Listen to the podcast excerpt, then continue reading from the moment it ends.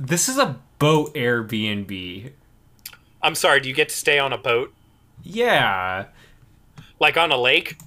Yeah. Uh, let me hear you. Sleep aboard our 43 foot cruiser. They have a 43 foot cruiser you can stay on. The only thing that beats a hotel house with a lake view naturally is actually staying on the lake. All right. I like that. I do kind of like that a little bit. It depends, though. Okay. It all. It's also That's the dead really- of winter. That's really cool, but they should have picked a better name because they did name this boat Mayhem. So. Oh yeah, come and enjoy. Uh, stay on our uh, boat Titanic three.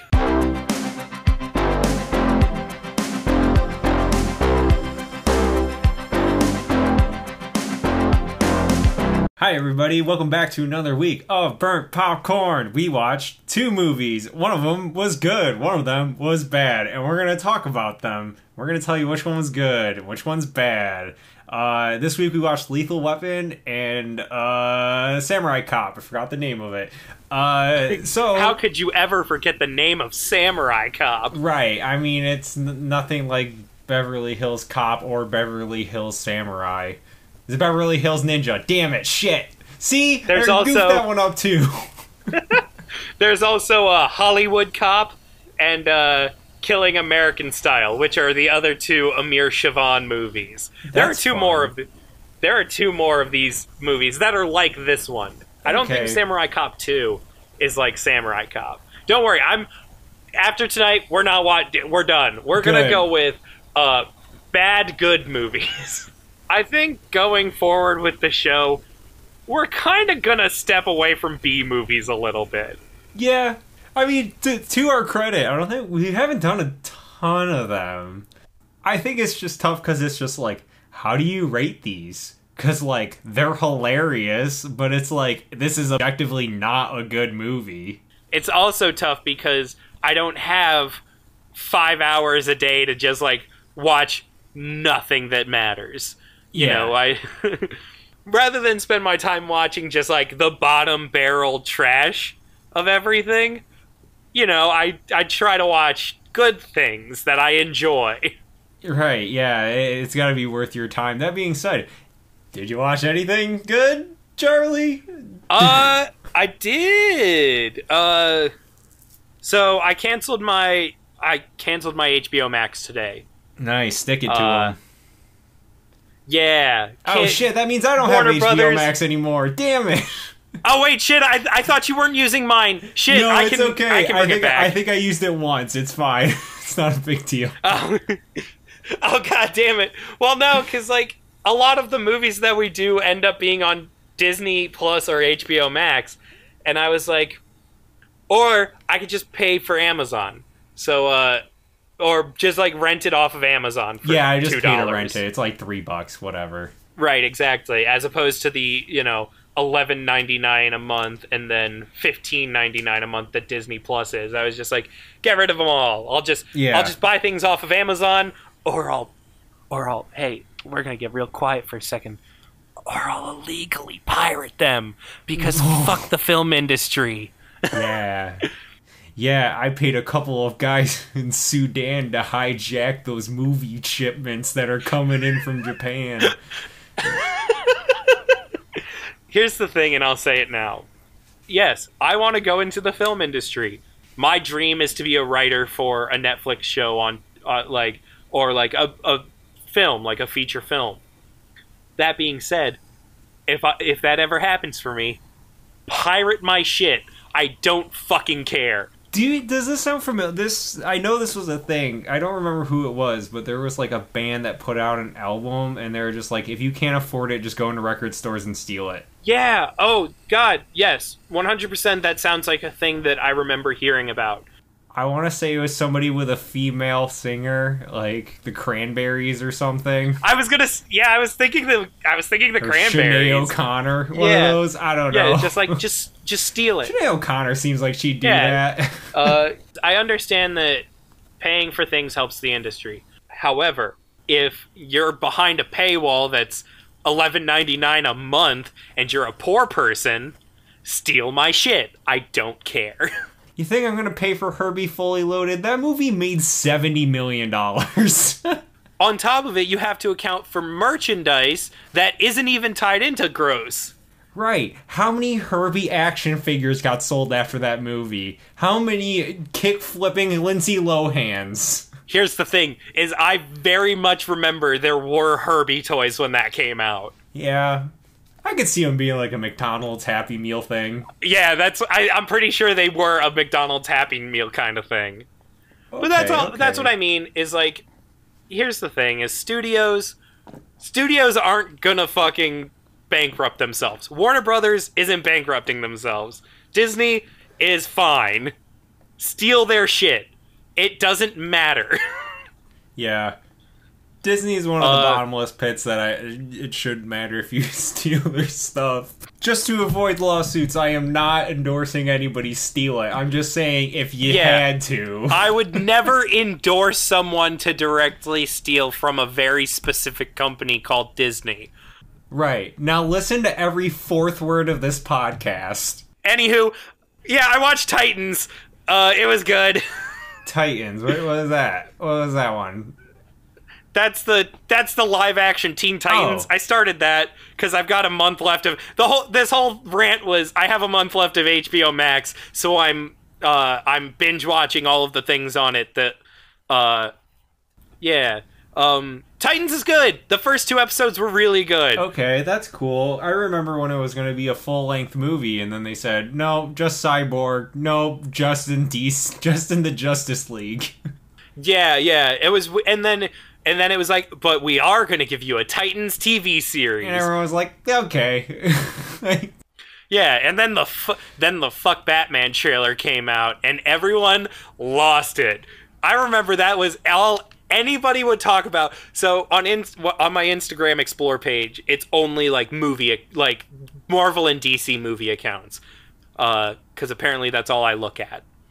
Uh, and when that came out, every account was uh, the fuck Batman trailer, and like this is so bad, and it's not that bad. It's pretty good. I liked it. I Okay. like the first episode has some really cool character stuff. Um, Alright. How about you? Do you see anything uh, good, special, enjoyable? no, I've just been playing a lot of Skyrim. just tons of Skyrim. I forgot how easy I it is to get sucked into that game. It's just like all of a sudden you look down and you're like, damn, I've been playing this for like. I have to get ready for work. I've been playing this for an hour and a half. I thought it was like 20 minutes. Mike, I told what did I, I told you? The second you get a gaming computer, that's it. Yeah, eh, that's a that's about it. Well, hey, why don't we talk about the two things we did watch? You know, Let's do this. Uh, hey Mike, tell me about a movie called Lethal Weapon. I just want to say this movie uh, has officially become my favorite Christmas movie. It, there's a lot of saying "Merry Christmas" in it. There's a Christmas tree. It's a Christmas movie, just like Die Hard.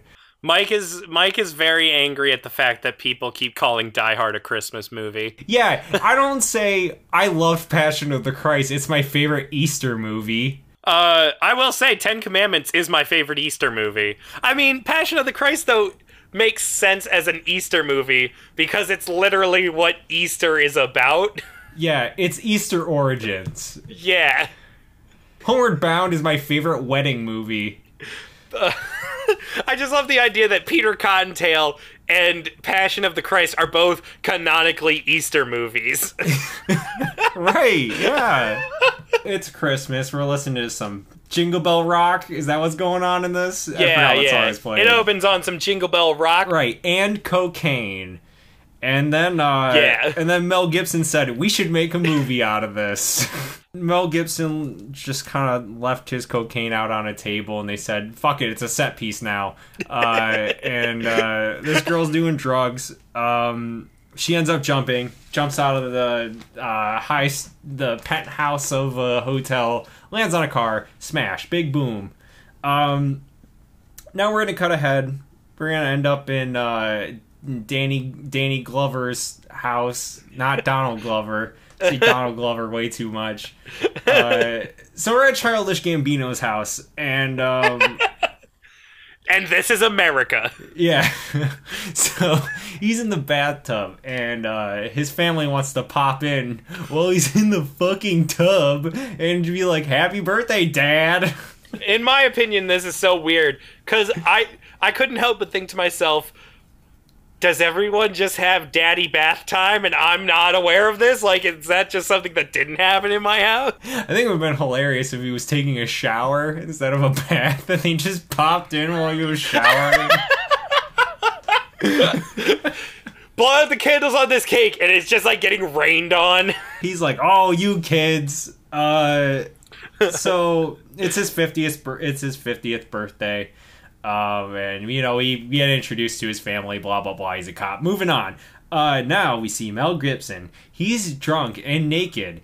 And then We- somebody we- turned a camera on. I want to I want to point out that in the first 3 scenes of this movie, we have seen Booby we have seen not Danny Glover peeing, but someone did on that set. Right. and and we have seen Mel Gibson's butt. The Yeah. first three scenes of this movie involve right, there's like, something for everybody. yeah, a little some some for everyone, and um, children. Yeah, and kids. There was naked Danny Glover and kids in the same scene. so it's a family film, is what you're saying. Exactly. It's a family film. Also, did you notice uh, Danny Glover? He gets the call about the jumper, and he's driving to the scene. Did you notice that when he's getting out? Did you hear what was on the uh, the dispatch walkie? What was it saying? I tried to listen to it. It was um, uh. I'm down at whatever, wherever they are. Uh, we got a drunk woman currently nude, five foot, approximately 350 pounds. Yeah, okay. I heard 350 pounds. That was the thing that I was like, who? who in this scene is about to be 350 pounds? So uh, yeah, I thought they were talking about the jumper, and then I was just like, okay, she was drunk and jumped. I guess you know she was doing cocaine. She could have been drinking too. Five foot. I don't know how tall she is. There's nothing to compare it to. She was Right. not 350 pounds, or this car would have been flattened. No one in this next scene was 350 pounds. Where is this 350 pound? And no one was naked. Yeah. Well, Charlie, we've already seen three naked people.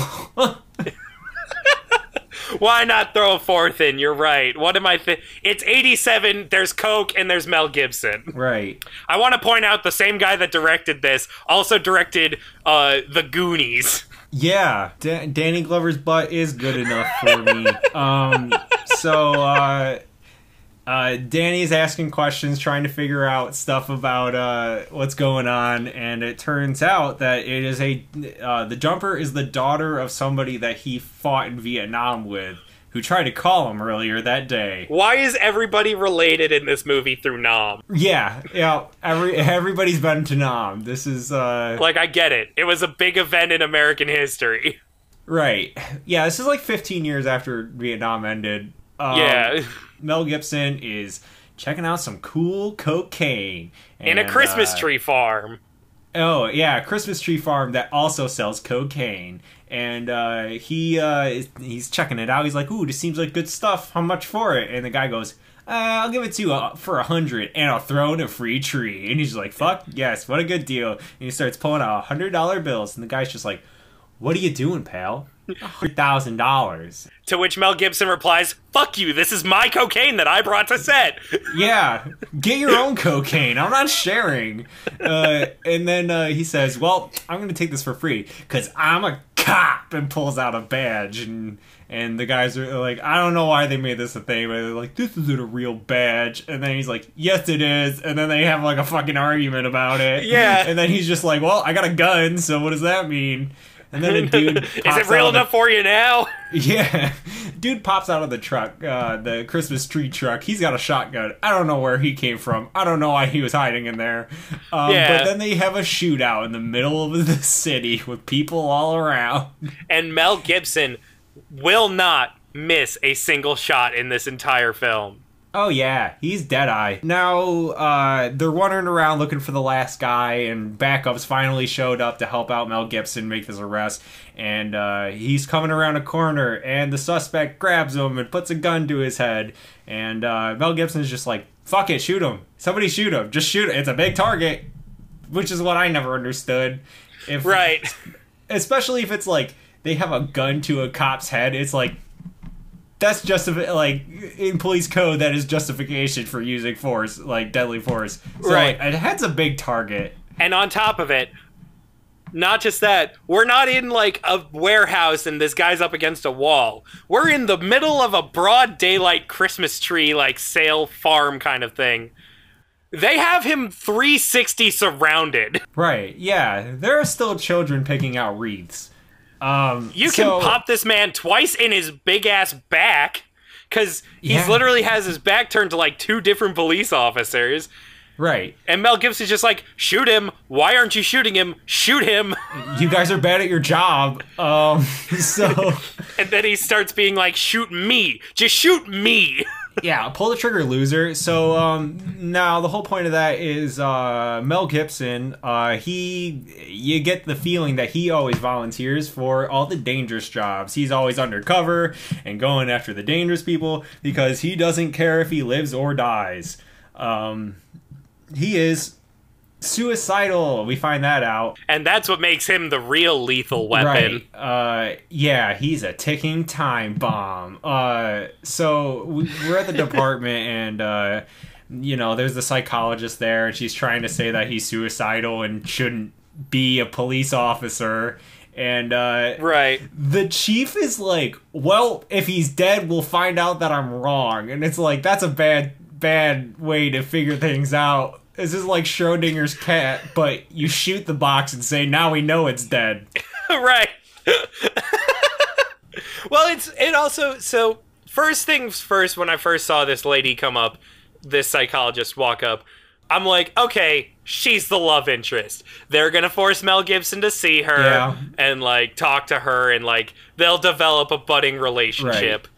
Uh, and I was like, that's that's how I would write this film. Nope.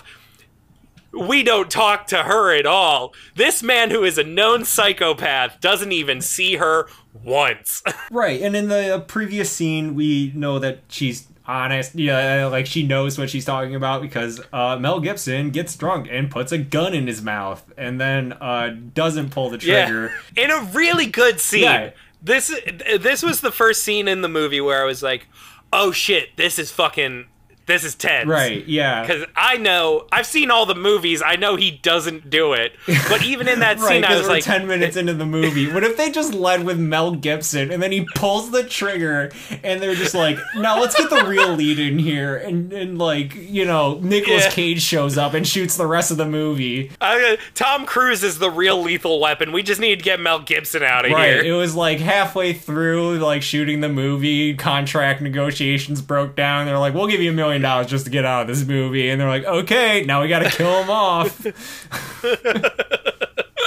now Danny Glover's back at the department, and uh, he's trying to figure stuff out about this jumper and figure out you know all that's going on. And uh, he's talking to uh, a detective. The detective's giving him a few like information about the case, and then he goes, "Oh yeah, you're getting a new partner," and he's like. Uh, okay, cool. And now we see Mel Gibson in the background, and apropos of nothing, he just pulls his gun out and starts looking at it. And Danny Glover's like, "Who's this man in street clothes with a gun in a police department? I'm gonna tackle him." A logical step. Yes, like it could have, like especially since like he came in walking with another officer, so it's like he could be under arrest. Like he could just be somebody being brought Right. into the department. Also, like you said, this and I don't think you even said it best. This man is in like straight street clothes. Like he looks like a homeless man with a gun. Right, yeah. He looks like uh, if uh, you told a 1980s skater man to dress up for a cool party. Yeah. So Danny tackles him, and, and the detective goes, "Oh, and this is your new partner." And Danny goes, "I'm getting too old for this shit," and they uh, they leave. Uh, so uh, now they're walking back, and they're walking to the car on their first day as partners, and you know they get to know each other. Well, forced plot. They get to know each other. Mel Gibson's just like, Yeah. Well, they sent me here from San Diego. San Diego or San Francisco? San Diego. What are those? You're thinking Samurai Cop. Damn it! Fuck, you're right. Uh, he did get shipped in from a different place because he was psychotic. Um, Uh, no, he he he left drugs and went to homicide. okay, yes, that's what it was. My bad. Anyway, Yeah. um, he still they because Danny Glover knows who he is. He has heard the rumors of this guy in drugs or in the drugs section who is fucking psychotic. Right, yeah. So, you know, Mel Gibson has this thing where he's just like, uh, it's one of two things. Either uh, I'm suicidal and nobody wants to work with me, so I'm fucked, or uh, I'm just trying to get psych pension and nobody wants to work with me, so I'm fucked. Uh, so that's kind of Yeah. where we are. That's kind of where Danny is. Um, now we meet up with the drug lords who are having a cool party with a 1980s punk band playing in their club. and uh, we have a couple uh, drug dealers come in and they're talking to the kingpin, and he has hired mercenaries as bodyguards, people just to make sure everything goes smoothly, I guess. And one of them is Gary Busey, so you know it's about to get wild. This might be the craziest cast in any movie. Have we watched another movie? I feel like we've talked about Gary Busey on this podcast before. He was in uh, the Rookie, Rookie of the Year. Yes, he was. He was in Rookie of the Year. Yes, he was. Yeah, that was post car crash. Yeah, this is pre car crash Gary Bu- uh, pre motorcycle accident Gary Busey. So he's on his shit. I have to say Gary Busey is my favorite part of this movie. Yeah, he is Buck Wild. So that's just kind of getting us introduced to the villains. Now we move on, and uh, Danny uh, goes and visits. His name in the movie is Roger, by the way. I know what his name is. I'm just never going to say it. So he goes and visits uh, his old buddy uh, that uh, he was in Vietnam with, the father of the jumper. And Hunsaker. Yes. He tells him the daughter had been poisoned before she jumped, so she would have died no matter what, and now it becomes a homicide rather than a suicide. And uh, Right. then Mike is just like, I want you to kill those fuckers. You owe me from Vietnam. I saved your ass back in the jungle. Now go kill everybody. And he's like yelling this in like his used car dealership or whatever the fuck. And it's just like, hey, there's just somebody trying to check out a new Ford Bronco. Why don't you settle down? They're trying to get the all new Ford Bronco.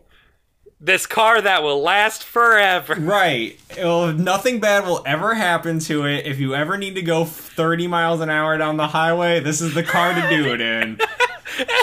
um, comes with a fake mustache in the de- in the glove depart- compartment. Now we go ahead and uh, there's a, a a jumper on a rooftop, unrelated to the other jumper. They're just kind of there, and uh, Yeah, a lot of people jumping in this movie. Yeah, What lot- is this? House of Pain? yeah, everyone's jumping around. Uh, so, uh, no, Mel Gibson and Danny Glover, they pull up on the scene, and Mel Gibson is just like, Don't worry, I'm a professional on this shit. And he goes up, and he's just like, he's trying to talk the guy down. He's just like, Hey, you know, I'm gonna leave you. I'm, I just want to talk. And this man is so over the fucking top. Like, he just comes up there, he's just like, Get the fuck away from me! Who are you? Don't touch me! I didn't do anything wrong. I'm gonna jump. And it's just like, bro. in Mel Gibson's defense, he's he he steps. So the big thing is he steps over the ledge. Like you're not supposed to do that when there's a jumper because they might like pull you down with them. right. But Mel Gibson is just like, hey man, listen, I I'm there with you. I know exactly what you're going through. I I was shocked he didn't just flat out say I too am suicidal and Hey, have let's do suicidal this. thoughts. You know, suicide you pact. know? Me and you, man. well, it's like yeah, but I can't go now. Like I still, I, I, I clocked in. I got to clock back out. We, Right. Like I thought, so, I thought he was gonna like use like his emotional knowledge of being suicidal Right, yeah. to be like, hey, listen, and you know, I don't know anything about negotiations, life negotiations, but you know, he's like cracking jokes. Right. He's just like, hey, you know, my boss is down there, so I got to make it look like I'm trying to save you. yeah. He's like, here's a cigarette. You want a light? Yeah, you want a cigarette? And uh, uh, when he goes to take the light out of his hand, Mel Gibson handcuffs him to the jumper, or handcuffs himself to the jumper. And he's just like, Well, you're gonna jump now? Because if you do, you're a cop killer. And uh, that's that's a real good point. Um, and then Mel Gibson jumps.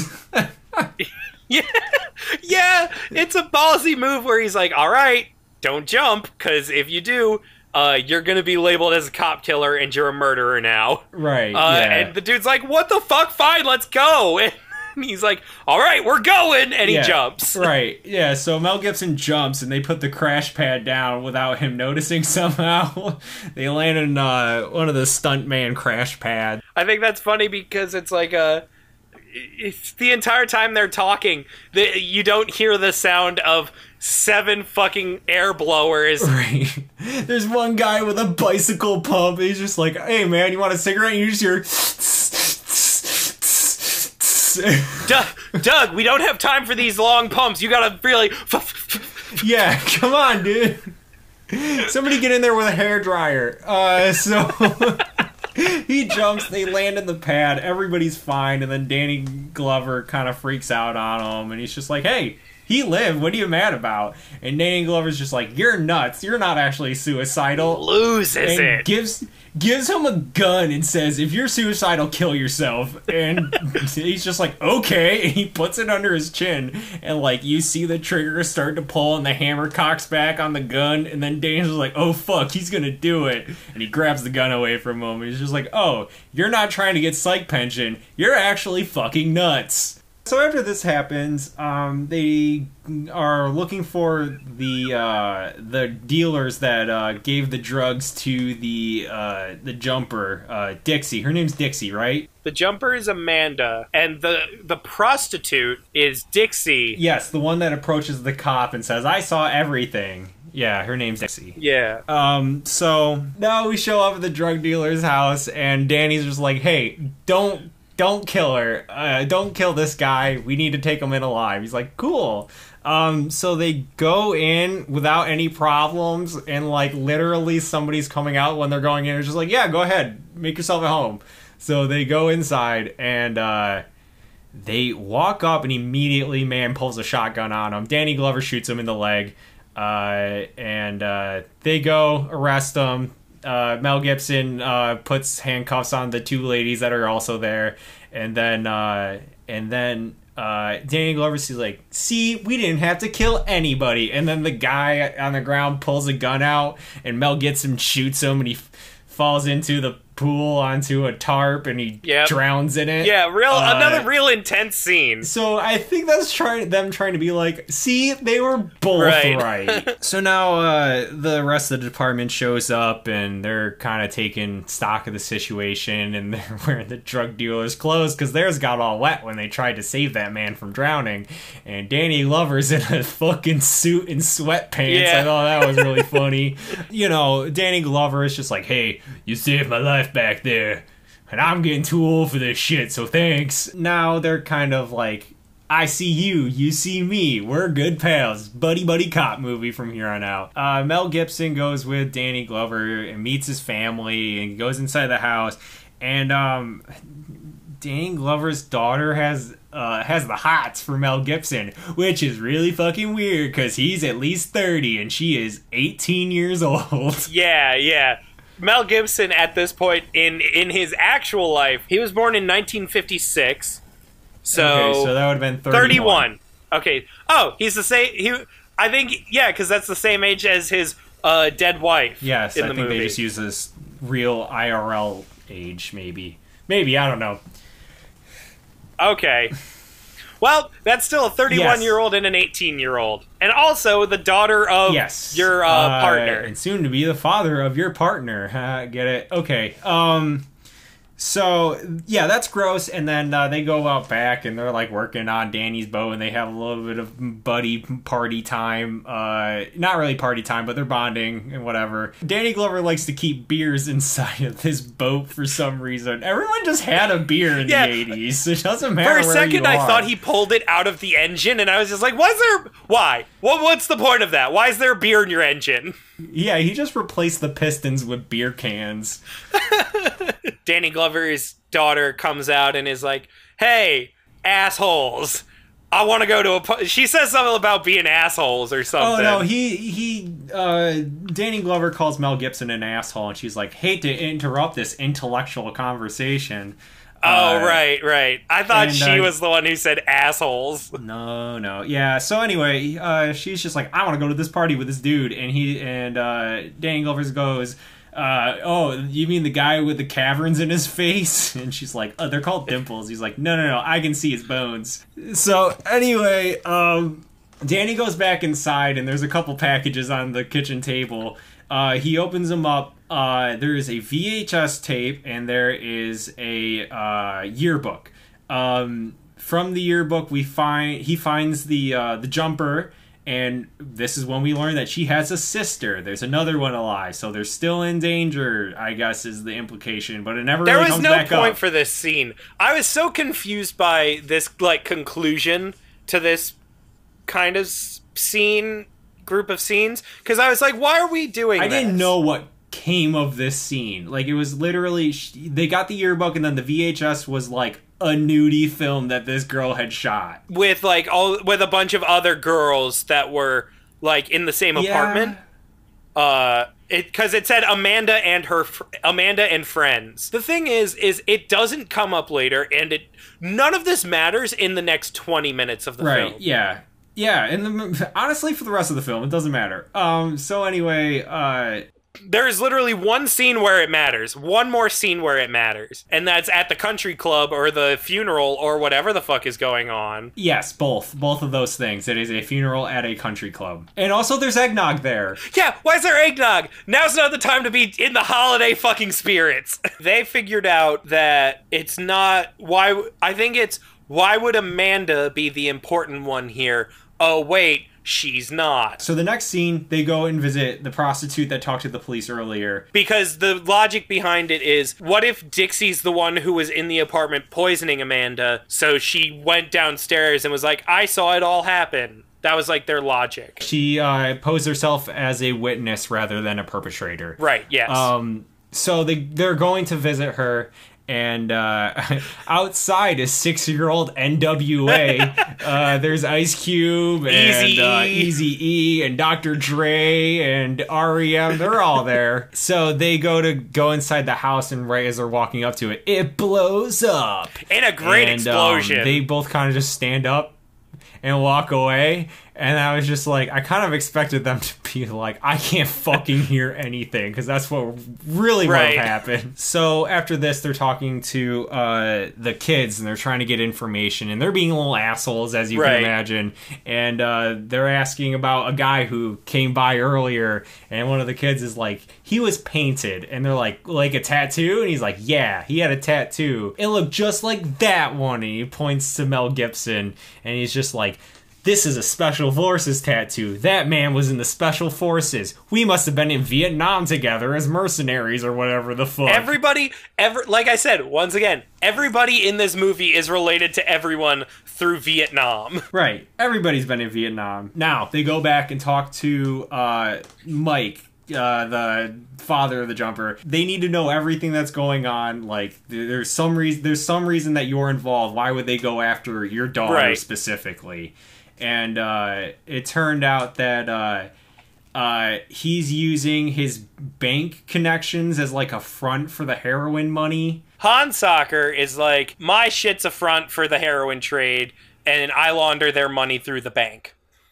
Uh, my daughter was going to talk to somebody or had talked to somebody about this, and they were like, "Well, can't have that happen," so they offed her. And he was like, "And they'll kill me if I say anything, and they'll kill my daughter, my other daughter, if I say anything."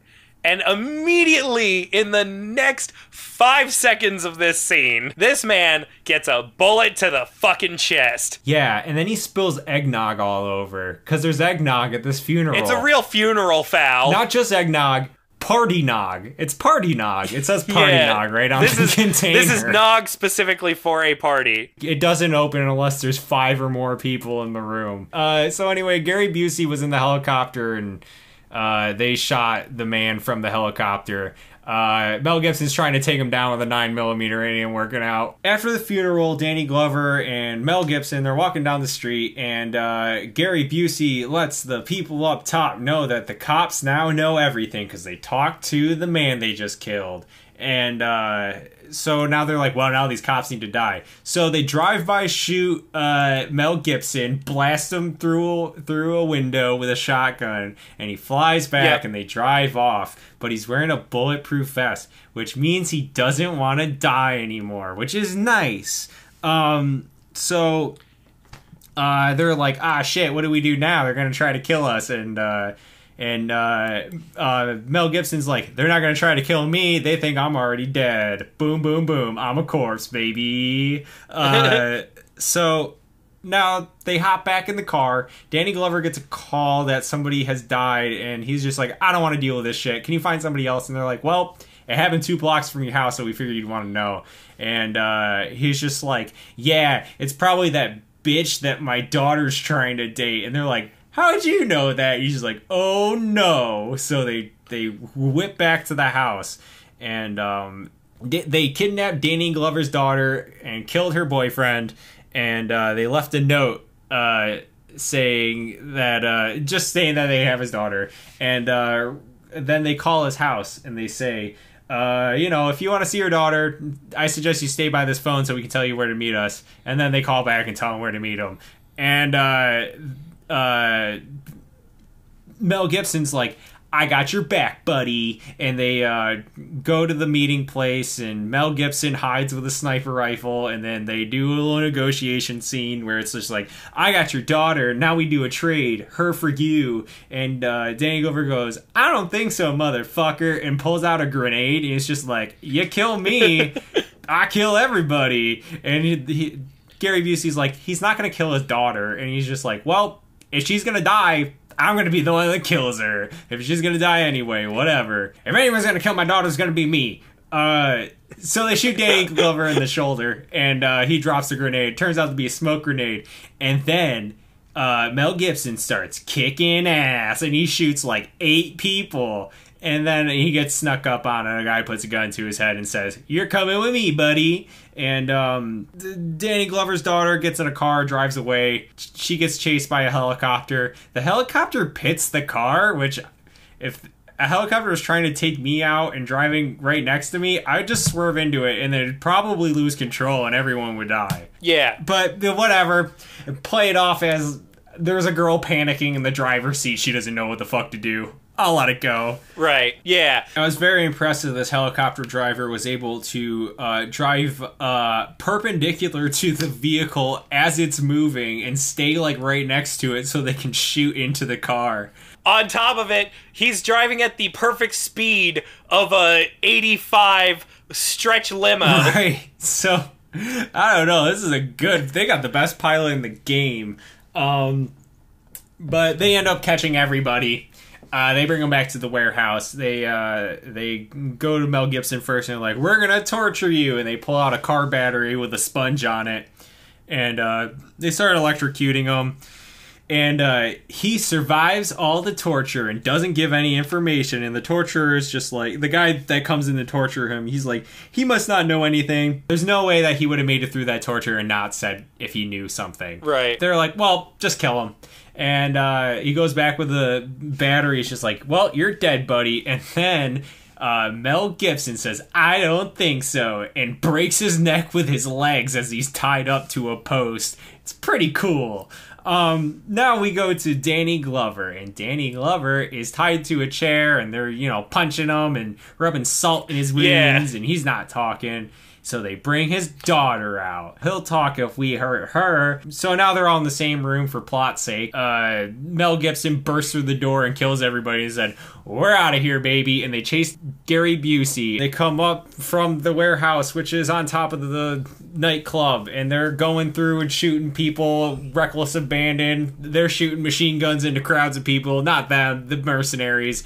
Uh, they go outside. They're chasing Gary Busey. Gary Busey hops in a car, drives away. Mel Gibson shoots up said car, and it catches on fire. But that's not really a big deal because Gary Busey just steals a dude's Audi and drives Gary away. Gary Busey is essentially the Terminator of this film. Right, yeah. There he doesn't die until he needs to die, and then he dies very fast. Um so now while this is all happening, Danny Glover found a like ran by a cop and flags him down and just tells him the situation. He's like, Take care of her. I'm taking your car because I gotta get back home. They know where I live.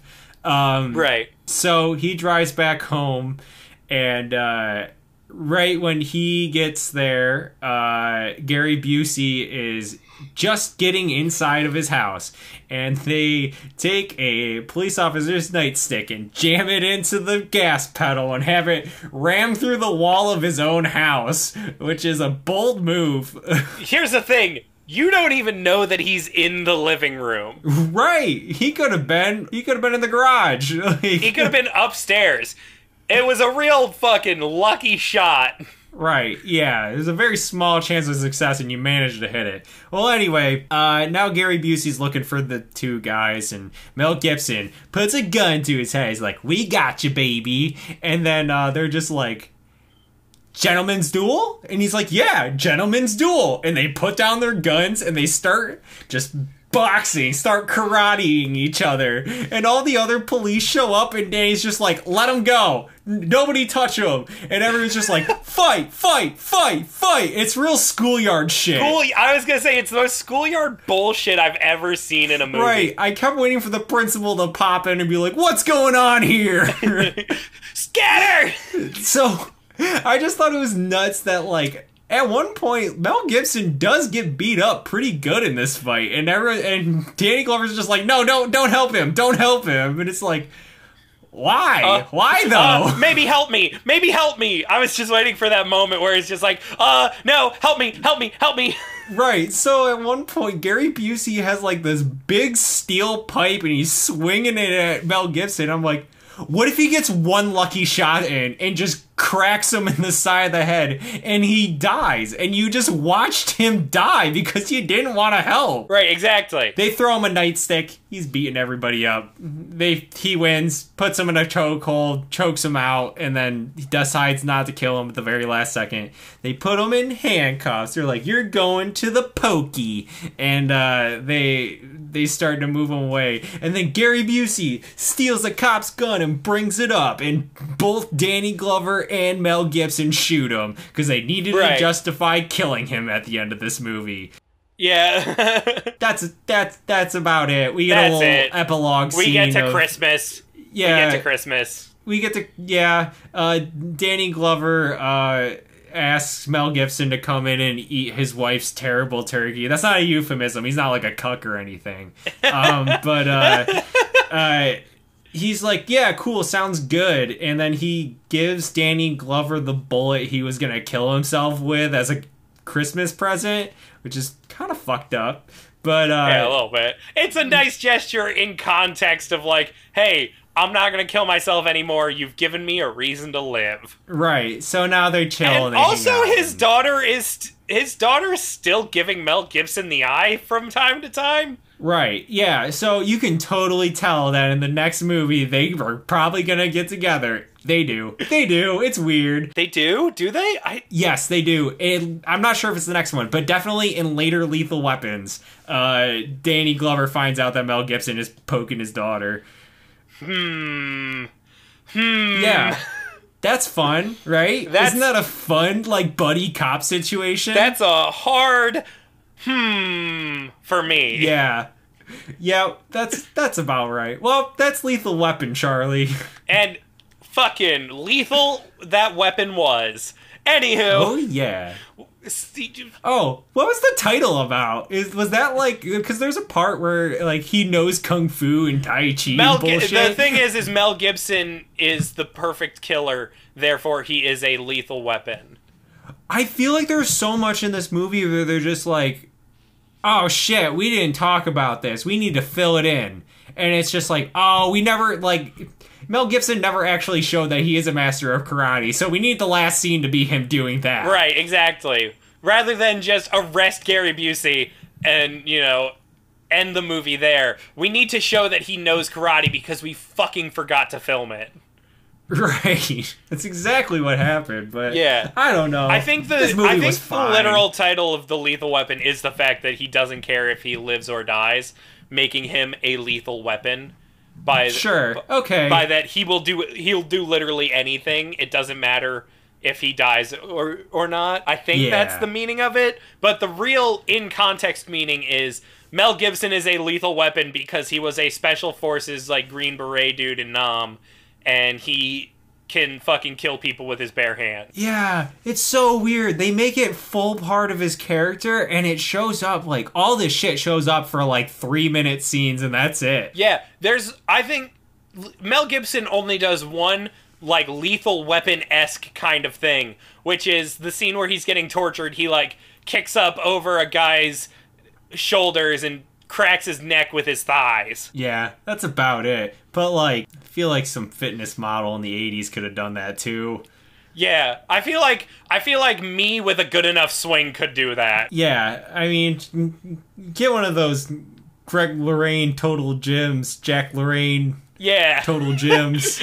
You're gonna be good. Whatever uh, uh, Chuck Norris used to do the commercials for. Go do some P90X for like not even the full 90 days, just like the 30 days out of it. One month of P90X. Yeah, I gotta tell you, I did P90X for a solid two weeks, and I gotta tell you, I think I had a six pack of those two weeks. It was, it, it's rough. I'll, like uh, if you try it, it's it beats you up. So Samurai Cop is uh, the other movie that we watched tonight. I fucking love Robert Z'Dar. We we kind of shat on this movie a little bit earlier in the episode because like you have to be in a certain mood to watch bad B movies. It's the same thing I'll uh, The Room excluding, but it's the same thing I'll say is like Birdemic or Deadly Prey. Even though we have found that you can't be in any mood to watch Deadly Prey. Right, asleep's a good one, I guess. Um, but no, so basically, you have to be in a certain mood. I will still say I love this movie for the fucking humor of it all because every single scene has me rolling laughing. yeah, it's violently bad, like aggressively bad. It's vile. it is aggressively bad. Is the perfect way to put it. Um, so we open uh with a Japanese gang and then one white guy and one ginger lady who somehow found their way into this Japanese gang and stick out like a sore thumb. Rob, in Robert Z'Dar's case, in Robert Z'Dar's case, he literally sticks out like a thumb. Yeah, because his he, he looks like Stan He- from American Mike- Dad with a beard. Yeah, yeah. If you see pictures, Google what Robert Z'Dar looks like. If you just Google what Robert Z'Dar looks like, you'll get what we're saying. Is he supposed to? I I feel like they were trying to make him Japanese in this movie. I guess. I don't know. All I know is that he's fucking not. Right? He was. I think he was. I felt like he was trying to do a John Wayne playing Genghis Khan type thing, he just squinted the whole movie. Basically, Robert Z'Dar is talking about shit that culturally he has no part of being in that culture. Um, so he's like, we're gonna go uh, Fukuyama, Fushiyama, Fujiyama. Fujiyama. I I said literally everything else but it. It's okay. Uh, Fujiyama, who's the leader of the gang, is like, uh, go kill the Chinese guys because I don't want I, I want them to be afraid of me or uh, join or die. I want them to join or die. Mm-hmm. And so the Chinese men choose death, and Robert Z'Dar just starts stabbing people. He's just stabbing people. Cut to, we've got uh, Joe Namath. mullet guy. Uh, we got Joe. Joe's got a rockin' mullet, and we got his partner Frank, who is black, and that's gonna be a joke through the entire film. Yeah, it's his entire character. Yeah. So Joe and Frank are on a drug bust, uh, and Joe knows a lot about Japanese culture. He is the samurai cop, the titular samurai cop. my my fucking favorite line in this scene in this not this scene it's a different scene but in this movie if they're like i guess the gang is called the katana gang and somebody goes what does katana mean? And he goes it means japanese sword. I'm like no it fucking doesn't. Speaks it fluent japanese though i guess. Yeah, never uses so- it never uses that. They talk about that when they're describing when the gang leader is describing Joe, he's like, and he also speaks perfect Japanese. I'm gonna try to avoid doing offensive, uh, stereotypical voices. you just talk through your teeth everybody who's bad talks through their teeth through this movie yeah, he's like, he knows how to do uh, uh, Japanese. He speaks Japanese and uh, is a martial artist, black belt. And every single fucking time they mention Joe, it's like he is the best of the best, can do no wrong. He knows Japanese. He sleeps with the ladies, and he's a- got a- a he's aggressively american too yeah, and he's aggressively American. He has an entire speech about how American he is, and we'll get there. Right, he has a lot Uh, of thoughts on immigration. Uh, by the way, Matt Hannon, you'll never hear this. I love you as a person. I've seen interviews with you. You seem like a really nice guy. if you get the chance, please come on our show. That would be awesome. That would I can't dope. imagine you're up to being- that much. You can't be that busy, right? He's. I mean, he lives in L.A. He's still living in L.A. He has a daughter. Okay. Uh, yeah, I mean, I'm sure Uh, the the In-N-Out burger gets pretty busy.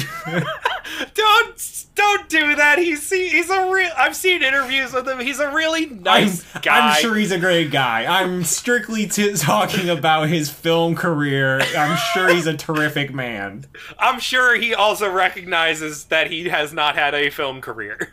yeah, he knows this was a bad movie. It's like, Yeah, he's not he's not kidding himself. He's he Hey. seems smart enough. He got to fucking do Samurai Cop 2. So you know what? He has been in two movies. That is more than me. Uh, no, but Matt Hannon, please come on our podcast. I would just love to talk to you about Amir Shervan for or Amir Shervan for like an hour. I think that would be awesome. That'd be fun. Uh, so, so anywho, uh, and so Matt and Frank, no, sorry, not Matt, Joe and Frank are just like, hey, no, he's never coming on the show. fuck. Joe and Frank are talking, and you find out that like Joe just got flown in from San Diego over the last week to like solve this drug case uh, that the Japanese gang's been involved in, and it's because he knows them and he knows how to defeat them. Him and Frank are going on this huge drug bust where they follow a van. And there's also a helicopter involved that isn't flying. This helicopter is just stationary the entire time and filmed as if it were flying. right. They put a few fans in, blew some hair around. That was about it. Yeah, uh, and in that, and in that flying helicopter is Peggy, our third hot cop. Because we just every cop is either hot or a crotchety old man. Yes, and it's important to note that this woman exists solely so that there is always an excuse to have hot girl in scene. Yeah.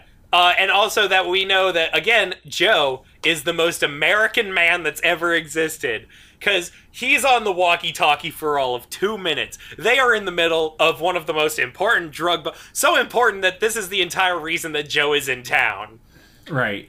and they are fucking back and forth in it like nobody's business. Joe is just like, "Hey, you uh she's like, "You just keep you just keep it up, Joe." And he's like, "Oh, it's always up. You just keep it warm." and she's like, "It's warm and ready." And it's like, "All right, And the guy sitting next to her is just like, "Can you, can you not? Like, I, this is sexual harassment to me at this point." we're yeah, yeah, the guy sitting next to her is like, "You're on an open communication line. Anyone who anyone on this channel can fucking hear you." Anybody with a decent walkie-talkie can hear us right now. Um, so Joe is like, "Uh, follow that van, Peggy, uh, and then I'm gonna Peggy you later. And he, uh,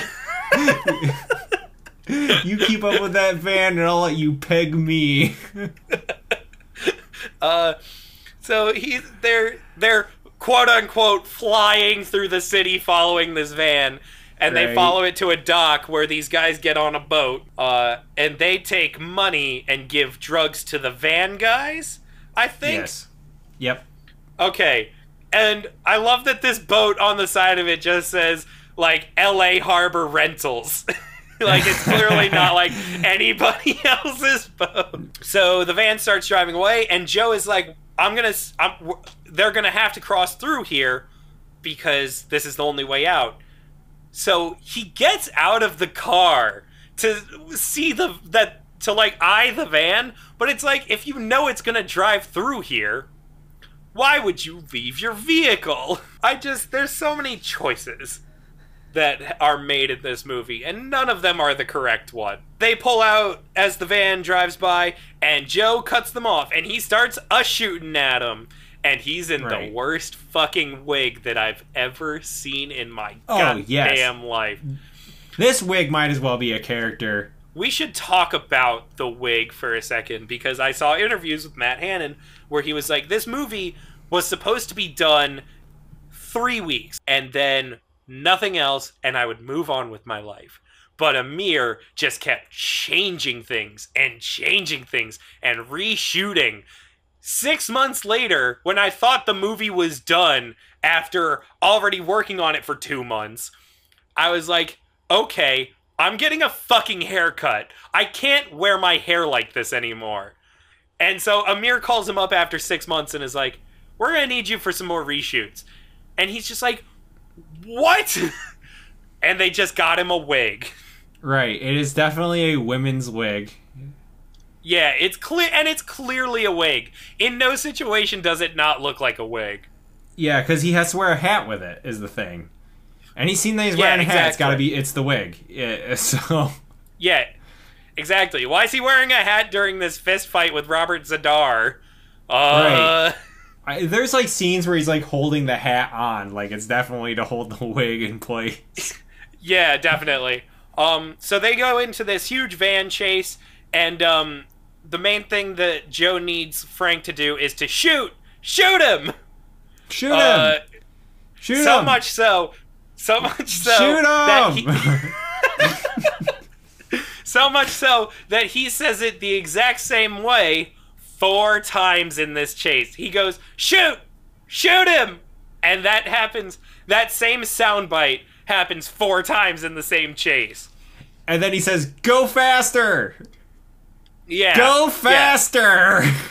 He's like, I, I'm going. I don't. What do you want? I'm hitting the gas. So, so Joe is driving the car. Frank shoots a guy out of the back of the van. They run him over unspectacularly. Uh, yeah. In the most like let down of a way that someone could be run over in a movie. Yeah, it's it is uh lay behind this vehicle. When I say action, the vehicle is gonna drive away, turn towards the vehicle so it looks like you got hit. That that's what they did. Yeah. Uh very much it could have just been mannequin going under the wheels and I would have been cool with that. It could have just been a shot inside the car where you see them bump and then they keep going. Yeah. Uh, Yeah, exactly. It could have just been the one shot and we in our mind's eye could have made up the rest. Matt Hannon and Frank are driving through the streets of LA.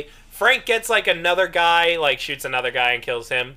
And they lead the van into a fiery wreck of a crash. Right, at about eight miles an hour. going eight miles an hour, and then they just flat out lit an actor on fire. yeah, they had a stunt man. They lit him on fire, and uh, they went to put him out with the blanket, and he looked up at the camera like, "Did we get it?" And then they called cut. Yeah, I think it's very funny that rather than have professional stunt people there to put out this stunt man, uh, Matt Hannon and guy who plays Frank, I don't know, I don't remember his name, um, guy who plays Frank run in and uh, they fucking put out this stunt actor themselves and is like, all right, he's out. And cut. and cut. There's a lot of times where it's just like they should have just stopped this. Like there's there's many Yeah. scenes where it's We'll like they they should have cut about five seconds ago. Yeah, we'll get to the one that always sticks in my mind. Fujiyama is like, I want that man who was just on fire. I want his head on my fucking piano, because uh, none of you are real samurai. Uh, do you know what it even means to be a samurai? Because no one else in this movie does. Uh, go to the hospital, get me his head, put it on my piano, so all my enemies know that you will never talk if you're in the katana gang. Hey Charlie, what does katana mean? Uh, it's uh, Japanese sword. Okay, thanks. Oh, real quick, do you want the name of uh of his partners? Yes. actor. It, Yeah, um, 'cause uh, I love this it's actor. Mark Frazer. Mark, Fra- yes, it is. but it there's is. no pictures for anybody. It is Mark Frazer because I remember Matt Hannon Right. saying in an interview one time Mark was a really great guy to work with, and we just kept laughing with each other. Yeah, he he's the only. Uh, well, he's the top credited male other than Robert Z'Dar. Yeah, so- yeah. Oh, and also Robert Z'Dar was supposed to be Japanese. His name is Yamashita. Oh, Yeah, why, why pick Robert Z'Dar then? it's a good question. It's a good question, Charlie, and I don't have an answer. Uh, so anywho, Robert Z'Dar is like, I'm gonna go get this man's fucking head, and Matt Hannon and Mark Frazer are like, we're gonna go and make sure this man doesn't lose his fucking head, and one of them wins. Right. We won't tell you who, but the movie kept going after this scene, so I think you can figure it out. Yeah, so uh, they're at the hospital now, and they're like talking to the nurse, uh, and Joe is like, "Will he? Will he be able to talk?" And the nurse is like, "His lips are burnt. Give him a couple weeks." Also, how big is your And penis? he- and he says very big. Yeah, And she says, so- "Are you sure?" And he says, the "Yep." scene, the scene from this movie that is like the most famous one, is the nurse scene. Uh, it's the scene that like every like that was the clip that blew up on YouTube that made everybody go, "Oh, Samurai Cop's a movie." yeah. Yep. uh, and it's and the it, I can't. I would love, I would love for me and Mike to sit here and do the dialogue back and forth verbatim how it is. But it is the longest fucking conversation about Matt Hannon's Wang, and I'm not that. I I don't want to do that right now. Right. There, there's questions of whether or not he's circumcised. He is, in case you're wondering. Um, Yeah, and she says, and she goes. Well, they must have cut a lot off. And he goes, No, he was a good doctor. yeah. He knew my baby penis was gonna be huge. to give you an insight into how the conversation goes, it's essentially Do you like what you see? I like what I see. Would you like to touch what you see? In this exact cadence, in that exact tone. In fact, I would say I did a little too much acting for that scene. yeah, Charlie, bring it down a little bit. so, uh, they're clearly doing all this in front of uh, someone's dental office, which that doesn't belong in a right? hospital. Yes. Uh, those usually are not the same place. they leave and they're like, "Hey, Fritz, night guard, watch, uh, watch this man." No one goes in except for nurses or doctors. And Fritz is like, "Okay," and then immediately goes and chats up a secretary and is not paying attention to the room at all. Yeah, yeah, he does nothing. He is not important. And uh, I love the I love the the intro how they sneak into the room. They do the old man under the under the blanket on the laundry cart trick with a six foot five, two hundred and seventy pound uh, Amir Zadar. with this 260 pound, six foot five chin. Uh, yeah. So he sneaks in. oh, by the way, Robert Z'Dar. I said Amir Zadar. He Amir's Amir the uh, director. Yeah. I fucked that up. Whatever. Yeah, we'll keep uh, going. It's fine. So yeah, Robert Z'Dar sneaks in in the most Three Stooges esque way, and uh, slices the head off of this guy, and they sneak back out. Um, and Fritz walks in and is like, "Oh fuck! Oh damn it! I had one job." Ow, I'm gonna get fired. Back in the police station, Joe and Peggy are flirting again. He's like, "I'm gonna dick you down," and she's like, "Bet." yeah, Coolio, see you later. and um and Enter the best actor of this whole movie, Yeah, the someone wa- chief. someone walks in and is like, "Hey, the police chief wants to see you," and they're like, "Okay." They go to his office, and best actor in the movie. I love this scene. genuinely could have done other things. Like he was pretty decent. In the other Amir Shervan movie, uh, the police chief is played by none other than Cameron Mitchell. Ooh. Yeah, it's a fun, and it's Cameron Mitchell doing his best. Um, But in this scene, we have a good actor. It's a real contrast. You can see how bad these people really are when there's a decent actor on screen. yeah, yeah, because he's like, "Why the fuck did I even bring you up from San Diego?" And uh, He's Matt talking Hannon's to the like, actors at this point. He like they forgot that the camera was rolling. He's just like, "What the fuck are you doing in my office? Get out of here!" Yeah, and Matt Hannon's like, fine, I'll leave. Tell Amir to send my fucking paycheck to my apartment. Uh, and uh, Frank is like, listen, we'll go, we'll shake him up a little bit. We'll, you know, we'll do, let Samurai do his thing, and we'll do this. And it's the first and only time I've ever heard anyone refer to him as Samurai. right? They're not like I hear they got this white samurai. Otherwise, I would be calling out Tom Cruise for stealing it. Yeah, yeah, yeah. The Last Samurai. Um, the police chief is like, uh, the way you guys are just like leaving bodies behind, it feels like there's a club up my ass, and it hurts. and he sits, he sits down, and Frank's like, one week, chief, and chief is like, all right, but I expect results. Right. And, uh, well, that's the thing. He's just like, I've been here a week. I'm not going to take down an entire gang. And the chief's just like, well, how long is it going to take? And he's like, more than a week. I don't know. yeah, a week, a month, a year. Uh, it's like, bro, why haven't you done it yet then? So uh, that scene essentially ends, but not before uh, uh, Frank does a little sneaky, silly prank on the co- uh, the chief, where he kisses him on the forehead and is like, "I love you," and runs out. right. And the chief is like, And then- "Get back here, you son of a bitch!" All right, so this is like the he's just like you son of a. All right, this is the cadence of it. We gotta leave the silence as it is. It is, you son of a bitch.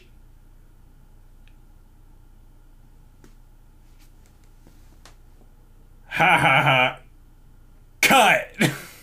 Yeah, I think literally, I think what happened is this man was like, "Is he gonna call cut? Is he gonna call cut? I'm gonna sit back down. Is he gonna call cut? I'm gonna rest my hands behind my head. Is he gonna call cut? Ha ha ha ha! Is he gonna call cut? I'm gonna fall. I'm gonna pretend to fall asleep. I'm gonna pretend to fall asleep, and he'll have to cut. Right. If I just they're not gonna put three hours of me sleeping on screen. But like I anything after the anything after his speaking line must have been improv of him just being so uncomfortable that they haven't called cut yet. So hold on. My summer editing project, I said, was going to be I completely recreate the dialogue from the room, line for line, right? I will also make a second editing goal, a second goal summer editing project of I will cut Samurai Cop into a good movie. Okay, good luck. There's things there. I think I can do it. We'll see. But I think I can do it. Yeah, Samurai Cop is a room full of props where it's just like there are action things in here. Yeah, I feel like I feel like I just have to. The first thing is cutting out all the fucking pauses in this movie. So they're like, okay, we're gonna go and we're gonna just like get under Fujiyama's skin. We're gonna fuck with him. And they go to this this Chinese food place, Japanese steakhouse I, restaurant. I guess it's gonna be Japanese because they're a Japanese gang. I don't know. Maybe they're meeting the Chinese. I don't know. I don't know. Nothing's really clear in this movie. Yeah, it doesn't. And guess what? It doesn't matter. Uh, but we cut there, and Fujiyama's hanging out. He's got his arm around this like around this lady, and he's like, "I got you this present," and she's like, "I don't want this," and he's like, "Well, I got it, so you're gonna have to keep it." And you're gonna have to call it a present from me. And she's like, okay, whatever. Uh, and Joe shows up and he's like, hey, you son of bitches. you son of bitches. Several bitches to be exact. he gives this impassioned dialogue where he's like, "I'm I'm okay with hard-working Japanese citizens moving into this country and adding to the culture of America. I'm not okay with you dirtbags, you scum bucket dickwads, being horrible, horrible people and ruining the sanctity of Japanese American culture. With your tiny feet in Godzilla.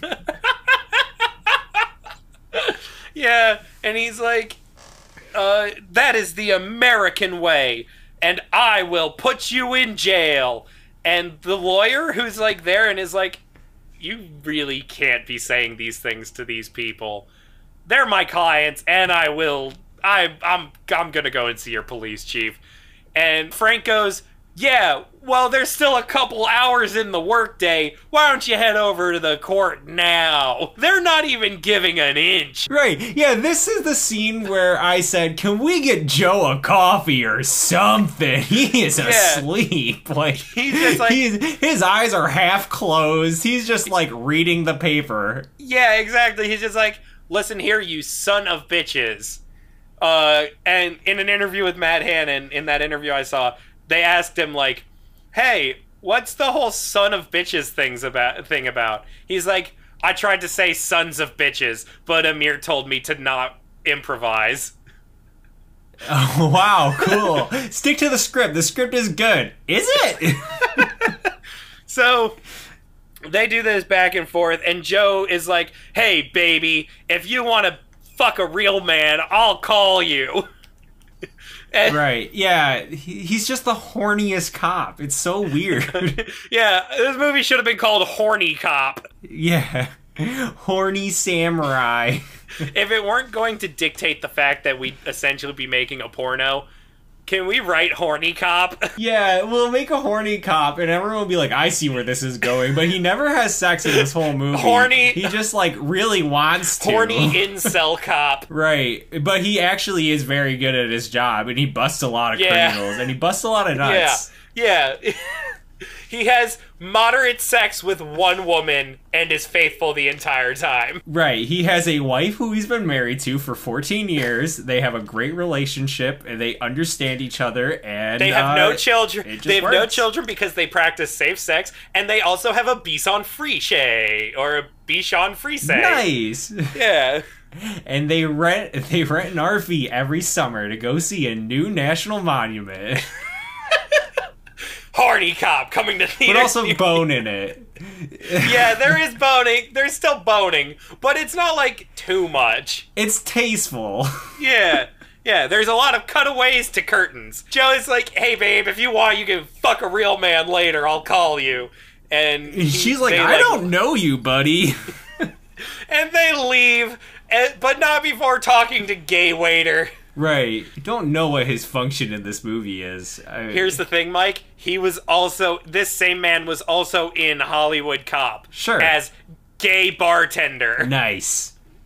He got a promotion. Great. well, technically that came out first, so technically he got demoted to waiter Oh, in this damn it. movie. Damn it. Things aren't going great. Things aren't going great for gay waiter right now. It's alright. He's Um, doing his best. He's finding the joy in every day. Unoffensively, I'm referring to him as gay waiter because he is also this same flamboyant character in Hollywood Cop, and in both movies he hits on lead actor with mullet. Joe's like, "Hey, I'm not gonna have sex with you, gay waiter, but I am 100% going to ask you to tell me everything you know about your boss and also maybe help me sleep with her. And gay waiter's like, all right, I got you. So they leave the restaurant and Robert Starr has had enough. He's like, that's it. I have had it. I have had it with hearing about you, you white ass samurai. Men, go get him. Let me introduce you to my cast of big boys, and a bunch of big dudes just come out of the bushes. Everyone is at least 6'2, and everyone is at least 270. And they all run out, and Joe just starts tearing fucking through them like they're paper. They get two arrests on them. And Joe is like, oh, a guy whips out a katana at one point, and Mark is, or, yeah, well, Mark, but Frank is like, uh, look out, Joe, I'm gonna shoot him. And Joe goes, don't shoot him, I got this. Frank is like, are you just about to bare knuckle box this guy who has a katana? What are you doing? And he just flat out shoots him, anyways. And Joe's like, yeah. yeah, thanks. And then grabs the katana and a guy runs up with a gun, but Joe turns around quickly and with psychotic murder in his eyes fucking cleaves this man's arm clean off in what is one of the best fucking shots in the movie where this man loses an arm and he's just like ah! Yeah, he's just super soaking his arm all over, just a nub, just shooting blood. It's great. It's terrific. So Joe is like, "All right, let's arrest these guys and get them gone." And Robert Z'Dar is like, "Uh, no, no, no, sweetie," and whips out a fucking Uzi and just starts clean clocking his own guys with bullets. I don't think it's proper police procedure to walk into like a restaurant full of gang members and be like, "We're coming for you," and then leave. Right, exactly. and it's definitely not proper police procedure to then immediately be fucking shot at by one of those guys who you just threatened and then not arrest him? Lawyer shows up at the police department and he's telling he's trying to tell the chief that he's going to take him to court for libel, I guess. Libel, yeah, Uh, libel and slander. for insulting. Yeah, he's yeah, he's just like he's basically suing them for being mean, Yeah. I guess. Yeah, and the chief is like, "Get the fuck out of my office. I don't I don't even like my own employees. What makes you think that I'm going to be nice here?" I wrote down the quote. Um, the lawyer says, "I'll see you in court," and the chief goes, "You motherfucker, I'll see you in hell." I'm like, Yeah. "Holy shit, Yeah. damn!" uh, so and then Matt Hannon is like, "All right, I'm a ba- I'm a bang a bitch real quick," and he goes and he goes back to the Japanese restaurant and is like, to he goes to the owner, the lady owner, and is like, "Hey, baby, I remember I said I would uh, if you wanted to fuck call me. I'm here. I can't not mention this scene without mentioning a little bit of set decoration." That is in oh yes, I know exactly what you're talking about. how could you not? It's so in the frame. The entire. He walks into the office and he's like, "Hey, baby, I want to take you out. I want to know all you know about the Fujiyama guys, but in all reality, I am here to bone." And she's like, "Well." It it cuts to her, and she's like, "Well, I'm going to be in church on Sunday, and it's my birthday." and next to her head is a giant stuffed crochet lion head that's like literally if it's a medium shot on her it's it's bigger than her head it is bigger than like her Yeah. upper body it no joke takes up probably 30% of the shot. yeah and it's framed specifically so this thing is in frame Somebody loved this. Somebody saw this at the thrift store and said this is going to look perfect. hey mike you don't have to say somebody we have a name and it's amir shervan Sure, of course. Of course it was. He was like, I love this lion, and I'm gonna put it in frame. And he's like, Joe's like, I don't know how anyone could have a conversation with this thing in the fucking background. I'd be so distracted. I'd be like, anyway, so yeah, maybe would fr- Friday work? What the fuck is up with this lion's head? I just want him to just be like, yeah, so if uh, you're not busy after. Hang on a second. He just walks up and, like, takes it down and sets it on the ground. Yeah. Okay, are you free Sunday? Yeah, I have to remove this thing from my line of sight because I will be asking so many more questions about that than what I came here to ask you, which is, you want to pork it? I'm not hearing a goddamn thing you just said to me. I can't stop looking at this lion. But anyway, so he gets past this giant fucking lion's head, and we're talking about it so much because it really is disruptive to the scene. Yeah. As uh, much as it is disrupting this podcast, it disrupts the movie. yeah, so he's like, all right, so how about Friday? And she's like, well, Friday's our busiest night. And he's like, well, how about Saturday? And she's like, well, I'm working, I'm, I'm covering the bar Saturday. Uh, and he's like, okay, Sunday, Sunday then. Let's pork on Sunday. And she's like, Okay. hey Joe Marshall, let me uh let me give you a little lady tip that I learned early on, probably freshman in high school. Um, if a girl tells you that she's busy three days in a row, she doesn't want to see you. Yeah. Uh, but she's like, I'm going to church and it's also my birthday on Sunday. And he's like, Oh, it's your birthday. Let me take you out to dinner. Let me take you out to dinner for your birthday. And she's like, Fine. Okay. Yeah, sure. I, I no, she doesn't even say yes. He surprises her at the church. He just shows up. Oh right, yeah. Oh my god, I completely fucking forgot about that. I forgot that they don't make any actual arrangements. He he runs, he leaves the place, and he's immediately shot at by this guy. And he's like, "I'm gonna fucking chase you down and get you." And he chases him down and gets him. And he's like, "I could break your wrist right now, or you could just tell me what I want to know." And he's like, "I can't. They'll kill me." And he's like, "I'll protect you." And he's like, "Okay, fine. The the guy that you want is Gerald Akamora." I think that was literally the guy's name who played him. You want to go get Akamora? He's a bad guy. He's the he's like the second in com- the third in command. Uh, we're about to cut to a scene where he is in his tidy whities and he's making out with his wife girlfriend. Yeah, his lady friend. Yeah, it's. Uh, I feel like all these gang members are just assigned people to have sex with. Yeah, uh, and Samurai Cop and his gang of merry police officers are outside uh, house. Akamora's uh, condo, I should say. It's not really a house. It's more of a condo, like a set, like a first level condo. Uh, and they're like, "All right, me and he's like, me and Frank will take the back." Uh, Huggins and Peggy. Huggins is like this older crotchety man who's like, "I don't care for you kids and your sex talk." uh, throughout the whole movie. Right? Yeah, he's supposed to be like the the curmudgeon type guy, but it's literally because like Peggy tries to have sex with him, and he's just like, no. Yeah. he's like, he's like, I'm married. I'm not doing that, and that makes him like the crotchety old yeah, man. yeah. She because he's like Samurai Cop goes, we're gonna me and Frank will take the back. You guys guard the front, and they leave, and Peggy's just like, hey, hey Huggins let's fuck. And he's like, no, Peggy, you fucking weirdo. And he just like walks away. Samurai Cop breaks in, and everything goes topsy turvy. Uh, and Gerald Akamora is just running in his tidy whities throughout the house, and he runs into a field. Uh, and him and Samurai Cop finally we get into a situation where we get to see Samurai Cop fight with martial arts. Right. They both put down their guns and they have a gentleman's Yep, duel. first gentleman's duel of the film.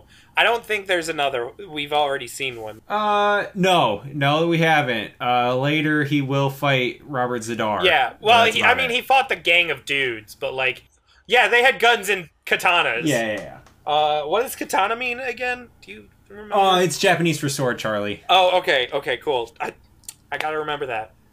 Um, yeah, I learned that on Duolingo. it's actually it's like it's like the first lesson in Japanese. you haven't been using Duolingo in a while. Is it because we told you that katana means Japanese sword? We're just seeing what level of bullshit you'll put up with. Please come back. We're sorry. Uh, We've been told that's insensitive. So he kills Akamura. He's like, "All right, I got him. I beat him." Uh, or Akamura, Akamura, Akamura like kills himself Yeah, he because it's the, performs seppuku. yeah he performs seppuku because and Frank is like, "Uh, stop him, stop him. We need to keep him."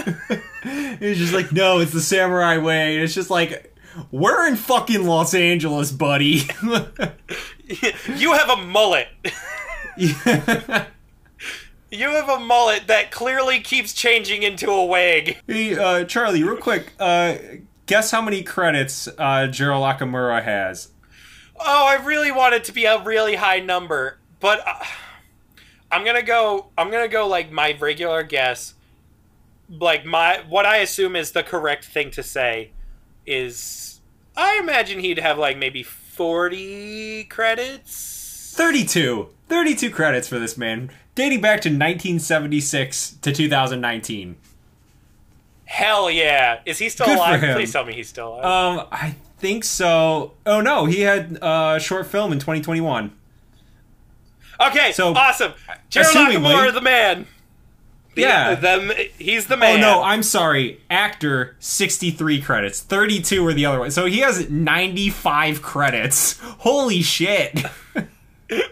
Jesus Christ. Gerald Nakamura is the man. He's doing great. Like he's got he's a real- he's a successful actor. I, I was jokingly going to ask him to come on our podcast, but I don't think we're yeah, good he's enough a for reach. him. He's a hard reach. This man taught Bruce Willis how to kick. So he performs seppuku, and uh, Mark is just like, hey, oh, or Frank, doesn't matter. Uh, black guy is like, hey, stop that, stop him.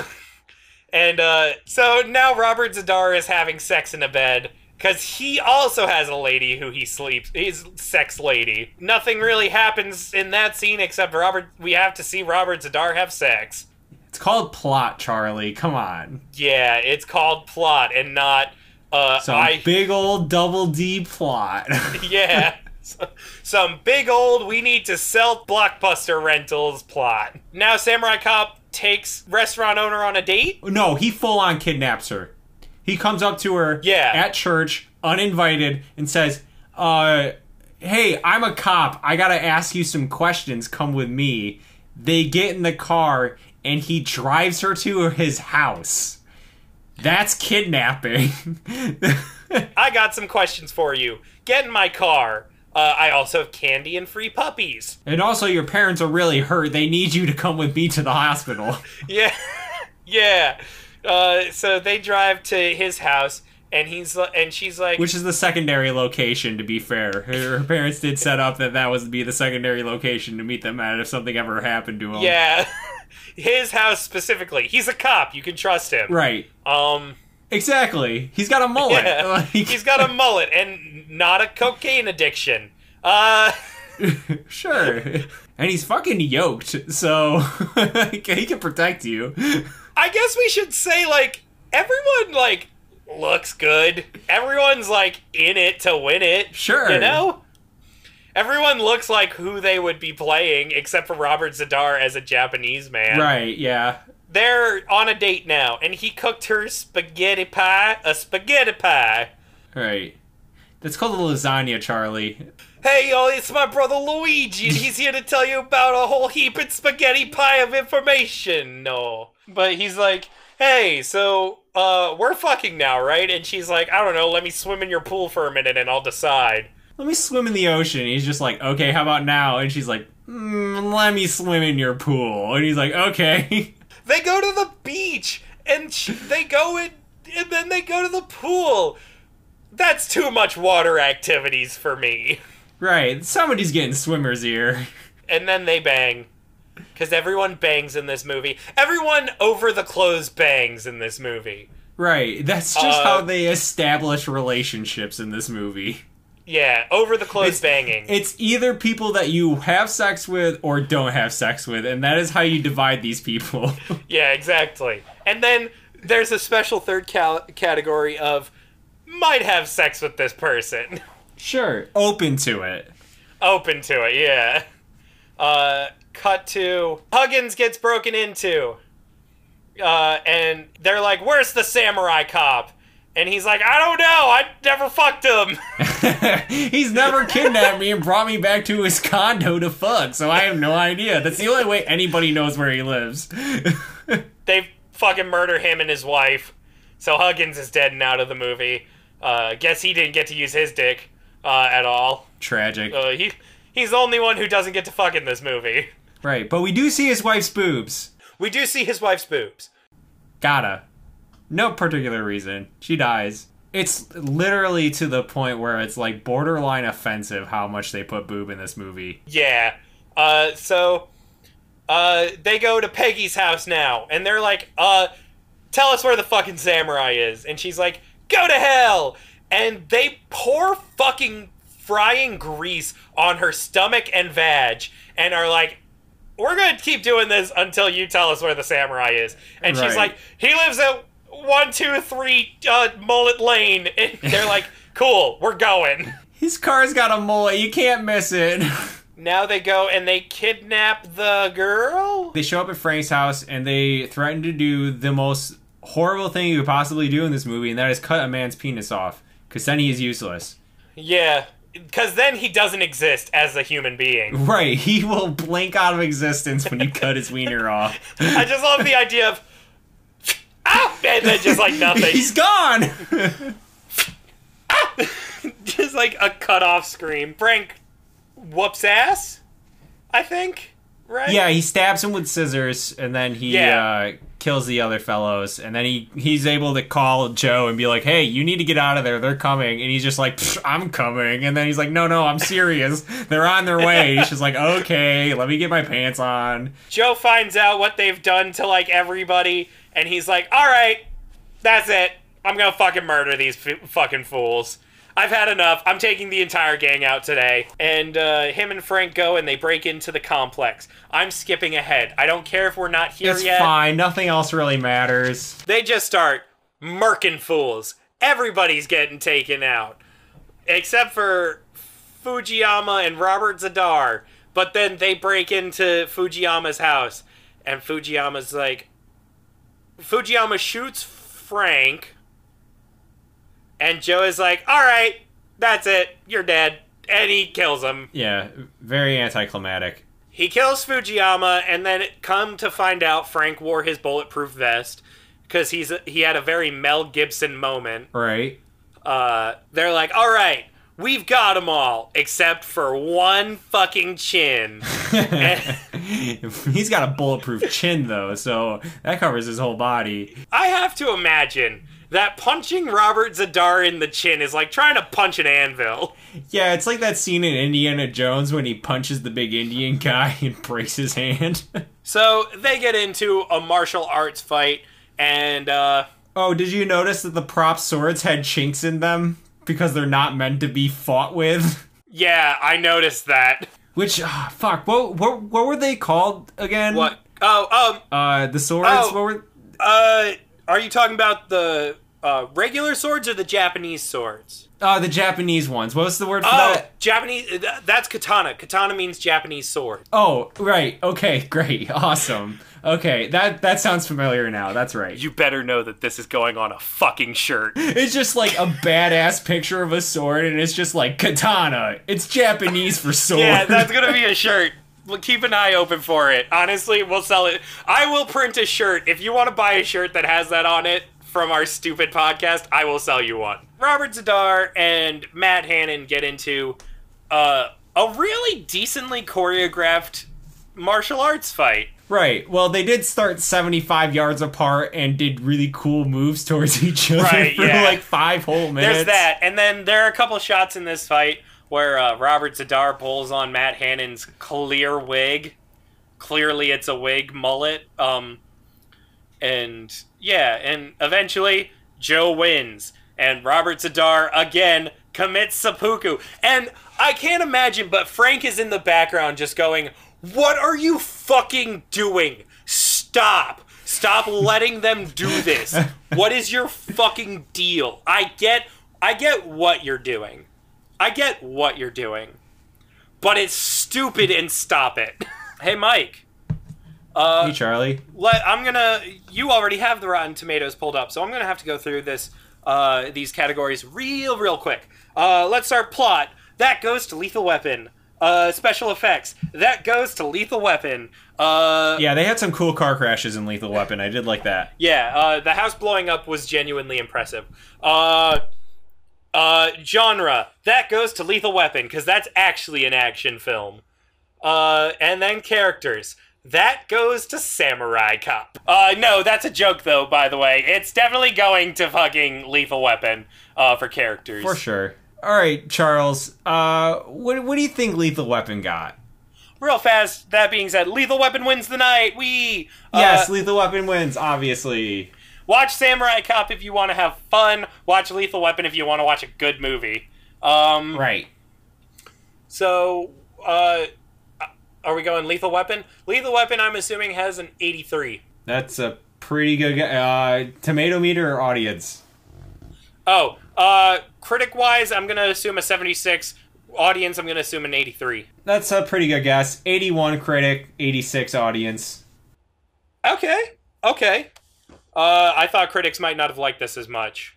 Yeah, i- it's. It, uh, I mean, I guess they thought it was, uh, you know, a quarter star less than the audience, but whatever. What you, what, what about Samurai Cop? I will tell you, there is no uh, critic score. You're telling me no critic. What? Are we technically able to be qualified as critics? We do have a podcast. I mean, I don't know what else qualifies you. We should write into Rotten Tomatoes and see if we can ver- get a verified critic score.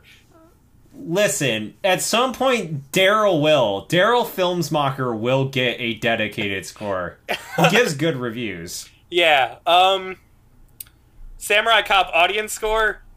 It has to be people who fucking love this movie. It has to be right. Uh, some of it, yeah, sure. I mean, there are. I, I will give you a hint. There's a lot of people who are just like half a star. This is incredible. You should watch it. You know, because they want to Oh. be fair, but also be like, you should still watch it. Okay. Okay. So then I would assume that this got like a got like a hot twenty seven. Uh, forty-seven. Really? Okay. All right. Yeah. Yeah. Yeah. I can agree with that too. I get as much. I Yeah. get about a 47's worth of entertainment out of this. Sure, sure. Uh, I gave it a twenty-seven as far as like what a movie looks like. You know. Oh yeah, no, 27 makes sense for like a movie. But for Samurai Cop like 47, I can I can jet with that. What would you give these movies? I personally I'd give it Lethal Weapon 83, Samurai Cop 47 and 27 depending on how we're ranking it. Yeah, I gotta tell you, um, Lethal Weapon. I thought it was fine. I wasn't that into it. I thought it was. I thought it was fine. It was well made. It just like wasn't that interesting to me. I gave it a seventy-five. Okay, yeah, that makes sense. Um anyways, uh so what's Dare? what does Daryl think? Tell me what Daryl thinks about Samurai Cop. Uh, well, first of all, he loved the chief. We gotta drop it. We're gonna go one star. How's that sound? One star on it. That's a twenty. One and a half. Yeah, one star. We'll go one and a half. One and a half stars. Yeah, one and a half stars. Yeah, that's according to Rotten Tomatoes. That's quote. Oof. That's that was rotten. Uh, so Yeah. Daryl says, "Let me tell you about the best action movie character alive." Question mark in parentheses. Right. Uh, LAPD chief of police rocks this movie to its core. Best performance in a non-Oscar winning film. Best non-Oscar winning actor ever. Uh, no, but seriously, I heard about this film from uh, critically acclaimed podcast Burnt Popcorn. Find it on you can find which can be found on Spotify.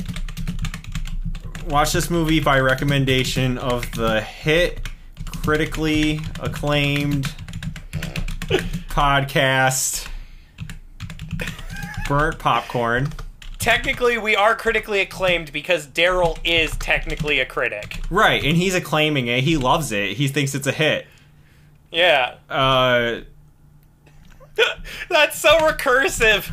The concept of that is so meta. We invented a a reviewer for Rotten Tomatoes who, in turn, reviews our podcast and gives it a hit. But because he doesn't exist and is just us. yeah. so we ourselves have given ourselves critical acclaim through a critic that does not exist. It's called a circular economy, Charlie. You wouldn't understand.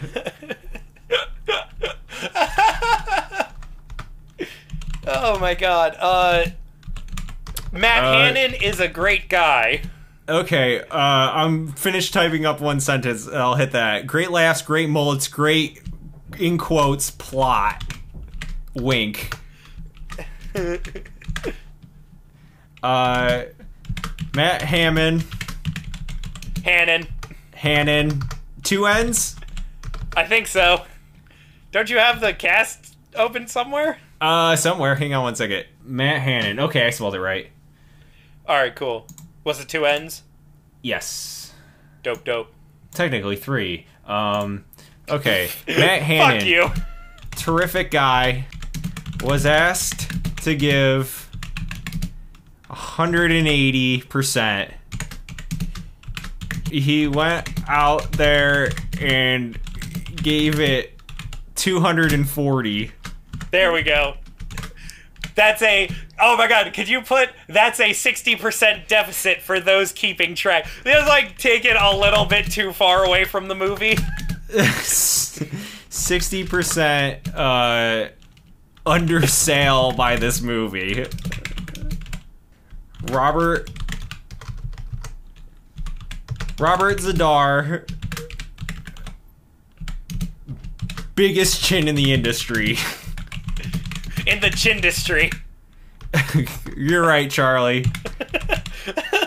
I'm sorry, sir, but Daryl will not miss a single pun. For sure, for sure.